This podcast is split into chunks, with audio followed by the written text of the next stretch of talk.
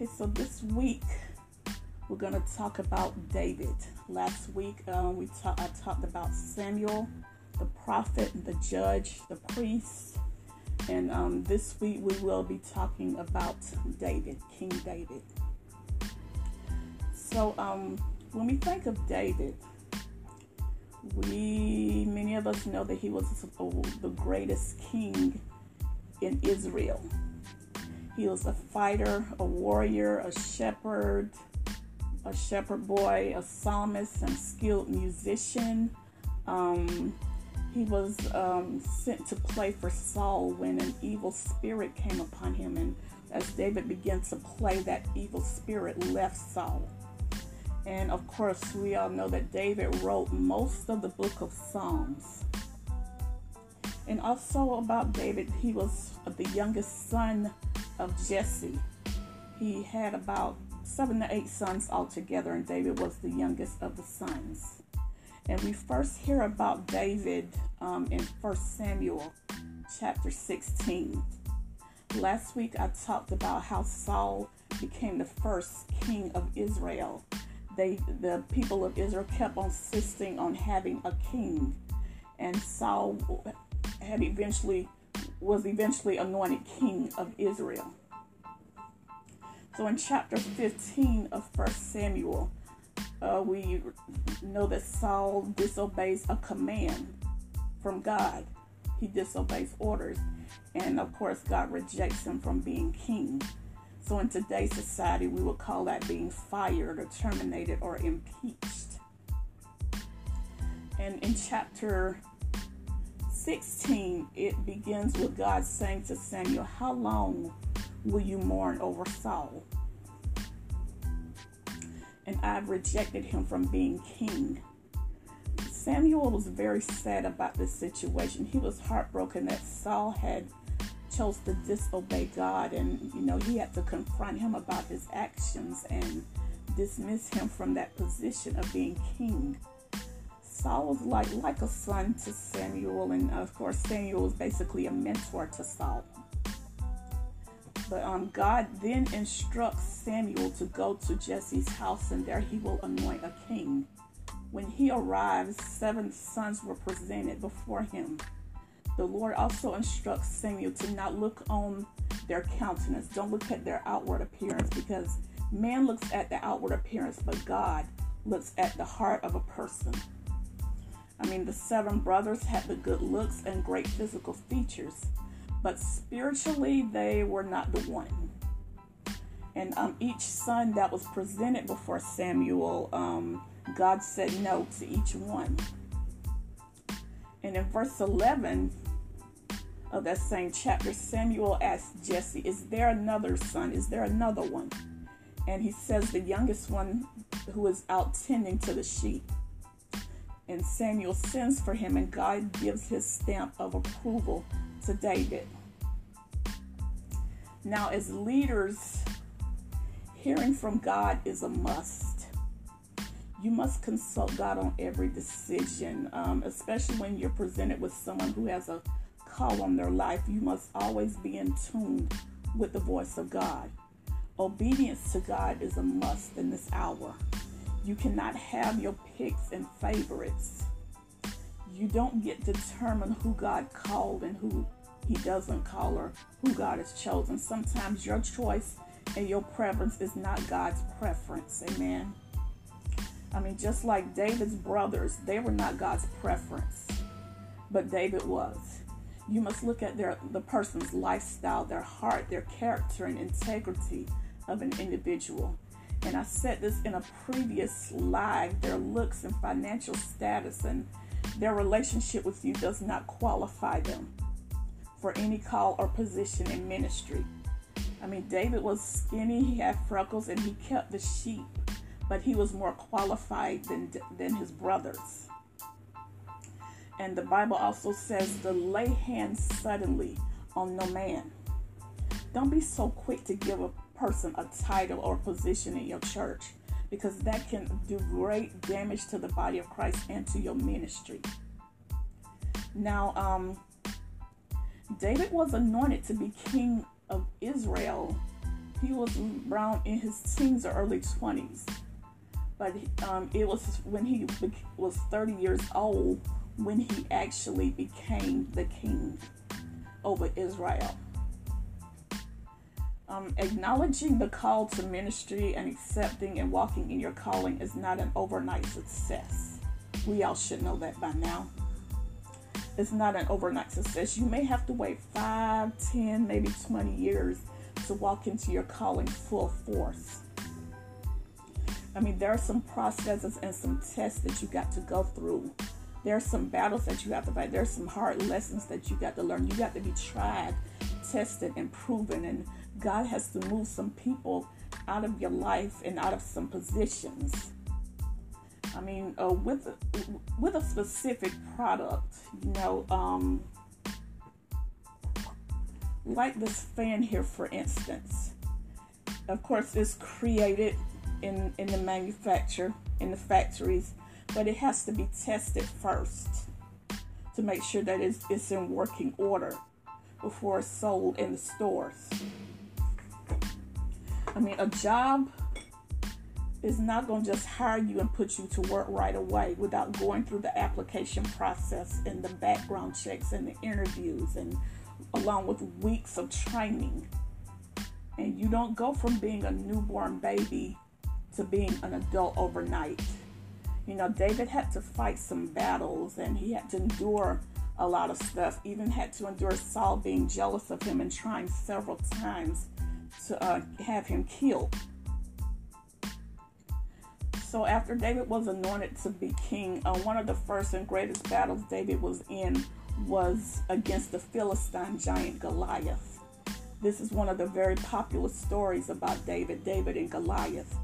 You know, Goliath taunted the Israelites and wanted to challenge them to a battle one on one, but Israel, of course, Israel declines the challenge because they was afraid to go up against a big giant. I mean, any human being would. But um, this went on for days, and then David decides to step up to the challenge, and he consults Saul about letting him take on the challenge. But at first, Saul said no. But you know, David kept convincing him to let him do it, so Saul allows him to take on the challenge to um, go against Goliath. And of course, David gathered five stones. And of course, as Goliath begins to mock and curse David, not really knowing that he was about to meet his match. And what I love about this story is that David took God with him. And he had the Spirit of God with him. And of course, Goliath is struck with just one stone. And of course, he is beheaded. David cut his head off. Now, um, I want to say that many of you are in some weary battles, y'all are you're in a battle for your life, and many of you are in what seems like losing battles you are fighting some battle, these battles the wrong way. Some of you are doing the most with these battles. I mean, you're fighting the, these battles in the flesh. You're fighting these battles in, on your own will and in your own power. And a lot of these battles are too much for you. These giants that you're trying to fight are too big for you to handle in the flesh. You must fight in the spirit. You must take the Lord with you. You must fight in prayer. You must fight with the sword of the Spirit, which is the Word of God. You got to put on the whole armor of God. Hallelujah. And after the battle with Goliath, David grew as a warrior. His fame began to spread, and Saul, of course, became threatened by David because he feared that David was going to take his position. But um, Saul gives David one of his daughters to marry, Michal. I guess that's how you pronounce it. And um, of course, Saul begins to make every, every unsuccessful attempt to have David killed. But um, David becomes best friends with Saul's son Jonathan, and now technically, Jonathan, being the Saul's son, was supposed to be next, the next one in line to get that position of being king. But um, Jonathan understood what God was doing. He understood the order of God and the order of things. And um, he supported David 100% in this thing and even protected him from his own father. But in spite of the fact that Saul was trying to kill David, we find that David still honored and served Saul. He still gave him the utmost respect and even would not even allow nobody else to dishonor him or disrespect him. And that is a great example of humility, character, and integrity at its best. So later in 1 Samuel, around early 2 Samuel, we find that Saul is killed, and even his sons, and even David's best friend Jonathan.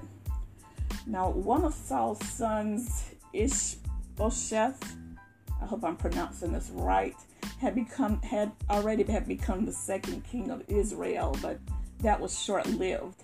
David was anointed as king of the tribe of Judah in 2 Samuel chapter 2, but he eventually gets crowned as the third king of Israel.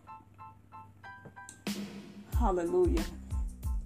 So in 2 Samuel chapter 9, um, David remembers his promise that he made to Jonathan earlier in um, the book of Samuel. Um, he shows kindness to, Sam, to um, Jonathan's son, Mephibosheth. I mean, he was brought out of Lodebar and began a new life in Jerusalem at the king's table. God bless you, Prophetess Blue. And God bless all of you that are on God bless you, Evangelist Rylander, and all of you that are on. So, um, one last thing I want to talk about with David, and then I'm going to go into prayer. In uh, 1 Samuel chapter 11, um, this is another popular story about David. Um, talk, this talks about David's sin we know that David was supposed to be out with his men on the battlefield, but he is at house. He's at the house. He's home.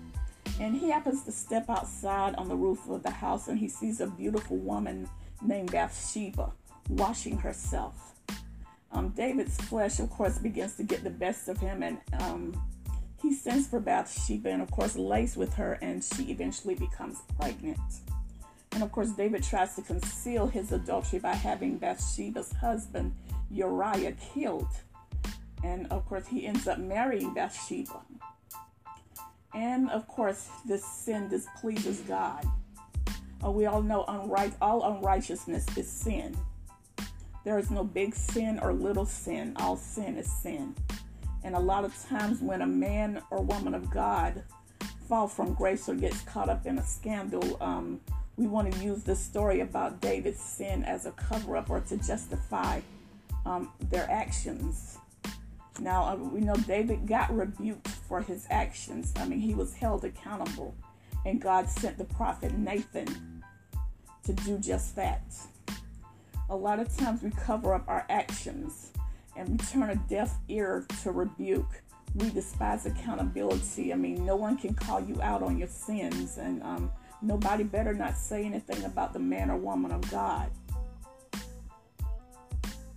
But on David and Bathsheba's child, as we go on in the scripture, died seven days after it was born.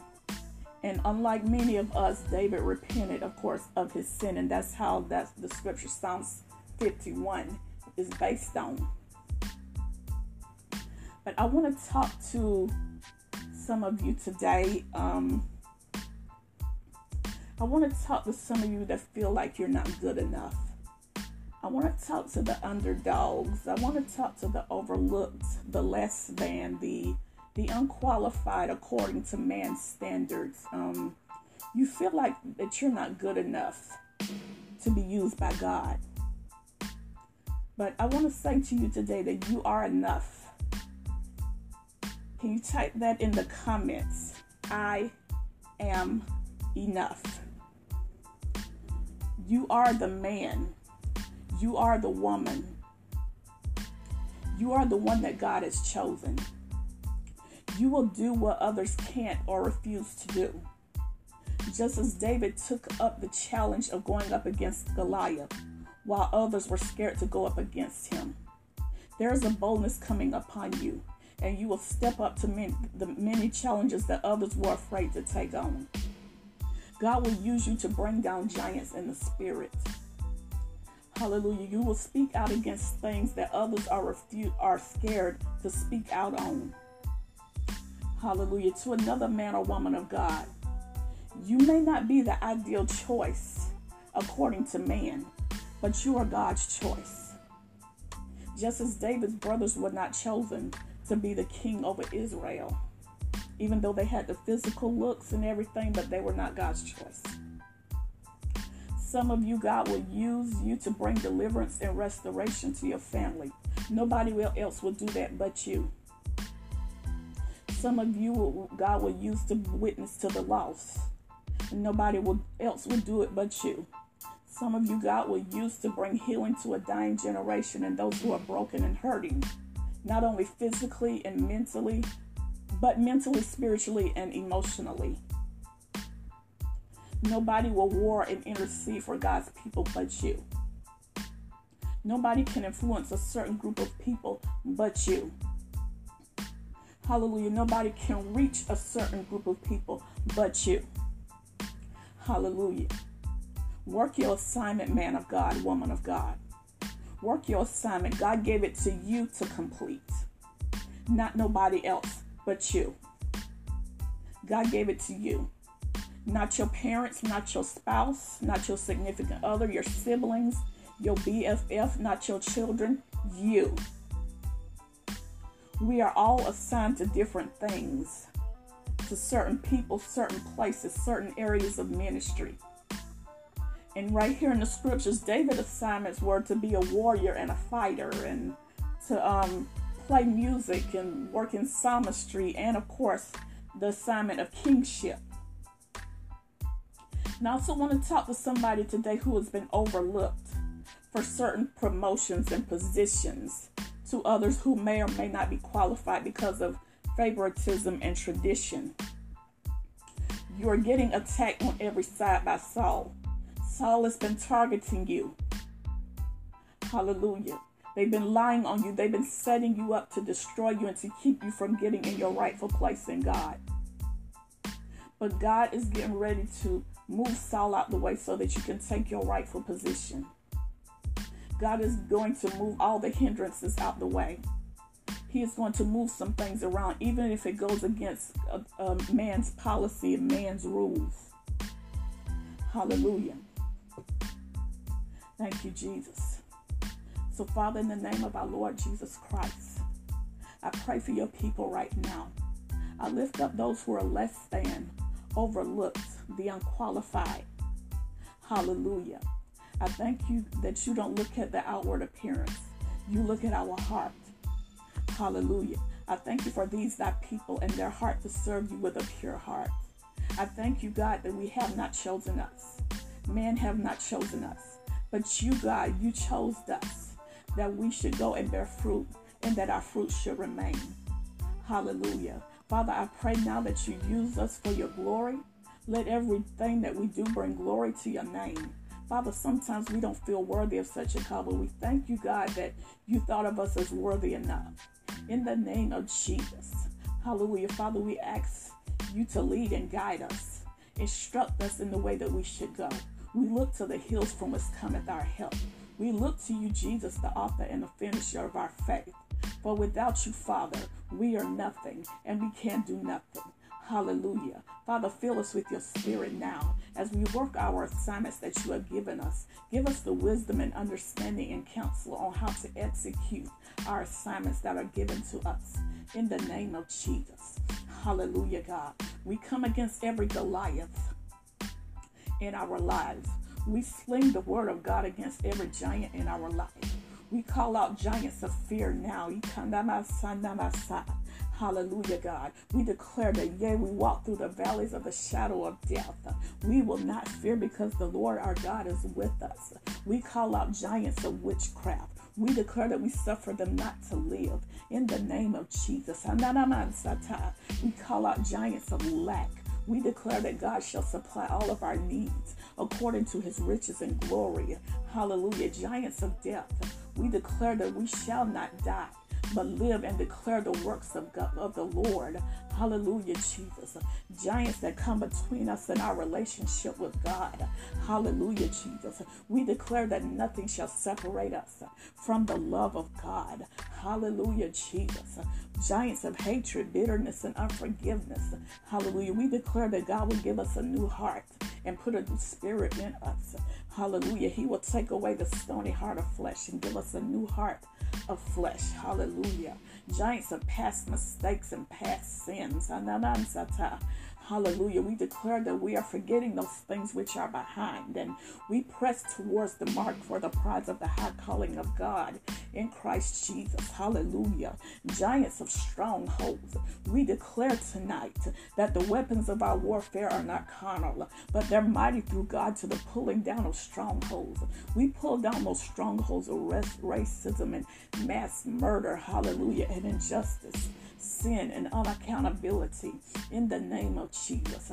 Giants of attacks, lies, setups, and setbacks. We declare that no weapon formed against us shall prosper in the name of Jesus.